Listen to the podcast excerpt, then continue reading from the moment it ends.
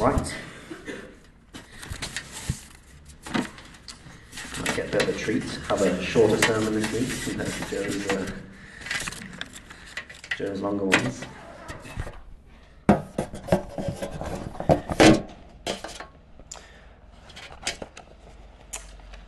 What would you do with twenty thousand pounds? I, I couldn't get twenty thousand pounds, so this twenty will have to do as a visual representation. Um, what could you get with it? House deposit, maybe. New car, new clothes, pay off the debts, holiday of a lifetime. That'd be a good holiday. Twenty thousand pounds. I'd probably keep half and give the other half to charity. Mm. Wow. Wow. Noble, noble, very noble. It's a good idea. I thought less noble. I could buy a boat. But I looked it up and twenty thousand pounds doesn't actually get you that that far to getting a nice yacht. So yeah, that's a shame. But anyway, twenty thousand pounds. It's a lot of money, but what is it worth? And that's the question we're going to look at today in this passage. Not what is twenty thousand pounds worth, but what is Jesus worth? So, context to our passage. Um, a few weeks back, Jesus raised Lazarus from the dead. Uh, and last week we looked at chief priests and the Pharisees uh, have decided to kill Jesus. And that's where our passage comes in uh, today, chapter 1155. Um, if you join me there. Um, the Passover is near, and, and people are heading to Jerusalem. And along the way, verse 56 there, they're chatting to one another as they walk along, saying, Surely Jesus ain't going to come. Because if he does, he'll be arrested. The Pharisees, they've put up wanted posters almost, um, saying, If you see this man, tell us. We're, we're, we're after him, we're going to arrest him. He's a wanted man. And we see in the beginning of chapter 12, Jesus comes to Bethany, uh, which is about two miles away from Jerusalem. And he will enter Jerusalem during this Passover. Uh, he'll be arrested. Uh, he'll be put on trial, mocked, beaten, crucified. Uh, and that's this is a tipping point in the book of John, really, because the rest of the book of John is all about that Passover that Jesus, Jesus' last week uh, before he uh, dies on the cross. Uh, so, chapter 12, um, they're having a meal. Uh, verse 1 uh, into verse 2 Lazarus is in Bethany, uh, the one who Jesus raised from the dead. So, they gave a dinner for him there. A celebratory meal. Uh, celebratory meal um, for Jesus um, because he raised Lazarus from the dead. Martha, Mary, Lazarus, they're all there. Mary serving, Lazarus is at the table of Jesus. The main event uh, is centered around Mary uh, and her actions. So we're going to look at Mary first, think about her actions. And then we're going to look at Judas and his response to Mary's actions. Uh, and at the end of each, we'll, we'll pause and reflect on, on kind of what that means for us. So, um, if you like a subtitle, then here's one Mary, Jesus is worth everything. So, join me in verse 3. Uh, we're going to take a look at Mary's actions.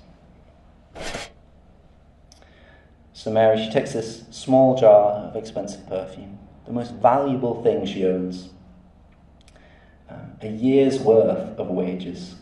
Um, that's about 300 denarii, um, hence why I was talking about £20,000 um, earlier. She lovingly, affectionately pours it out on Jesus' feet, lets down her hair, and wipes his feet with her hair, as if her hair were just a dirty rag for cleaning dirty feet. What love to pour out such an expensive gift, and what humility to kneel at Jesus' feet as a servant while everyone's watching. She's saying by her actions, Jesus, have, have everything. Have all of me, everything I have. You're worth, you're worth it all to me. You're worth everything. And it's a beautiful moment. At this point, I thought, why, why is Jesus worth so much to Mary? Um, and I think there's a clue at who is sitting at the table. None other than Lazarus uh, himself. Mary's brother, who Jesus raised from the dead probably only last week. Um, and I can imagine Jesus' words uh, passed on to Mary by Martha, still ringing in her ears. I am the resurrection and the life. The one who believes in me, even if he dies, will live. Jesus is saying, I am life, and I offer it out to all who trust in me. And Mary, she's just experienced Jesus' life firsthand. Her brother was dead, and now he's alive, eating with them across the table. And whenever she looks over at Lazarus, she sees Jesus' words are true, and she knows she can trust in Jesus. She knows that one day she will rise to live again, even though she dies, because her brother lives. It's already happened. He's across the table. Lazarus is the proof and the constant reminder that Jesus is the resurrection and the life. And all these things mean uh, that she can unashamedly give her all to Jesus in an act of, of, of public love and worship.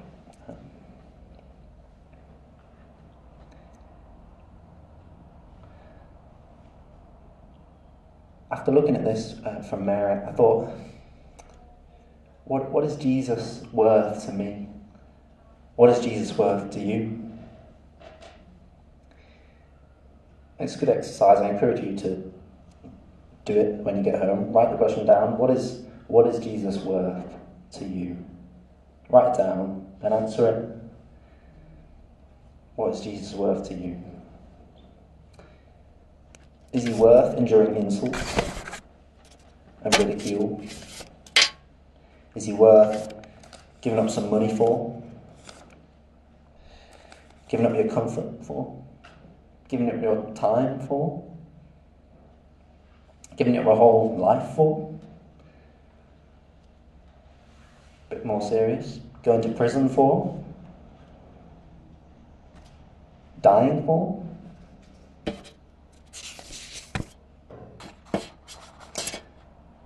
And I want to scream yes to all of these, yes, yes, yes, and, and I do. But in day to day living, I don't know about you, but I find it hard to, to do all these things. Jesus' is worth, it gets pushed to the back of my mind. Um, and I forget it. So I want to remind us uh, why Jesus is worth everything we have, including our very lives. We have a little subtitle for you. Jesus is worth giving everything to because he gave everything for us. Because not only did Jesus raise Lazarus, Jesus also went to the cross, died a brutal death, and was raised from the dead, as Lazarus was. And he did this while we were actively rebelling against him, disobeying him, putting other things in God's place. Why, why did he do this? Jesus died to unite us to God so that we might have life in all its fullness. That we might have life with God the way it's meant to be. Not only this, not only this, but He's also given us His Holy Spirit so that we're able to walk with Him according to His laws, His life giving ways. And not only that, but He's given, He's not only given life in all its fullness here on earth, but eternal life and joy with Him. We'll be free from sin completely and all sin's effects. No more death or pain or, or mourning or crying. And that is, that is our glorious gospel, and that is our hope for life. And, and that is why Jesus is worth everything. Because he was made man to give everything for us.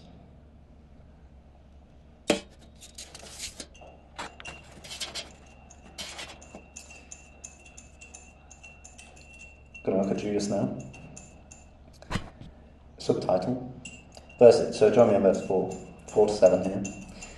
Is Jesus really worth everything? Judas, missing the specialness, uh, the awesomeness of Mary's act, um, pipes up. Why wasn't this perfume sold for 300 denarii and given to the poor? And it sounds very reasonable, to be honest. I thought, first glance, £20,000, that's a lot of money for the poor. It's going to help. And presumably the other disciples thought Judas has a point because you can almost, almost imagine them silently admiring Judas's concern for the poor.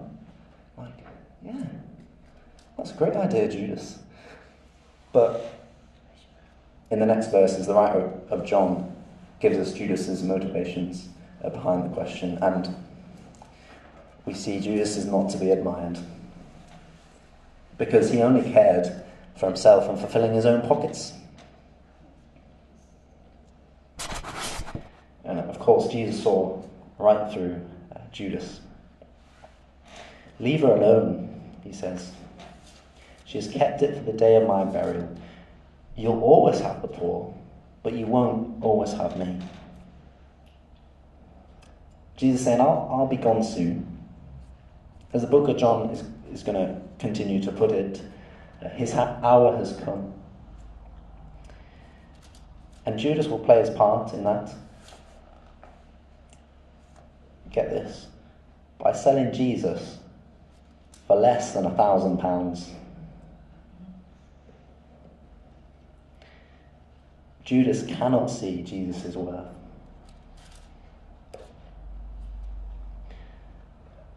And Judas cannot see Jesus' worth because he's too busy thinking about himself, how to satisfy his own desires. Sound familiar? I know it does to me. But the truth is, Jesus will not be worth very much uh, to you if you're thinking about satisfying your own desires all the time. Jesus will only be a treasure to you when you've lifted your eyes from yourself,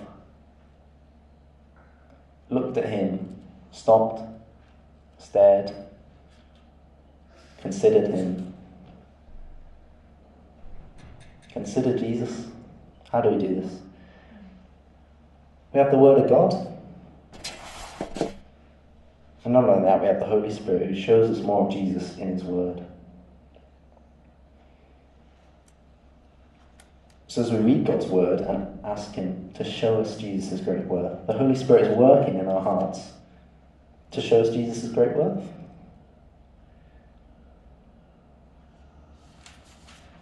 And sometimes it feels slow because it is a lifetime process. It feels slow, especially when we scorn Jesus' worth by our sin. Uh, but God is faithful to His people. He's showing us Jesus' infinite worth through his word as he has promised.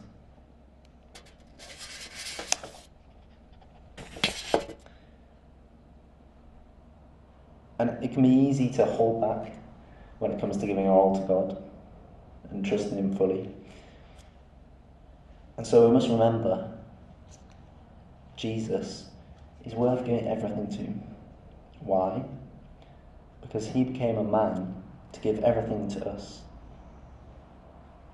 through Jesus and his death, um, well, his perfect life, death on the cross, and resurrection, we can have friendship with God. And there is no greater treasure uh, than to be uh, with God.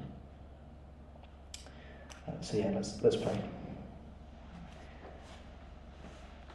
Father, thank you for your word. Um, that changes us powerfully. Thank you that um, you are worth so much more than we can understand, but help us to see you as greater and, greater each, uh, each day um, as we look to uh, the gospel truths um, in your word. Uh, remind us of our salvation from our sin that you've paid the price for, so that we might become sons and daughters of God. The Holy Spirit, stamp upon our hearts your good news that we may not forget it. Excite us for heaven uh, when we'll be in your presence uh, fully and forever uh, and know uh, the infinite worth uh, of God. Amen. Uh, bless me again.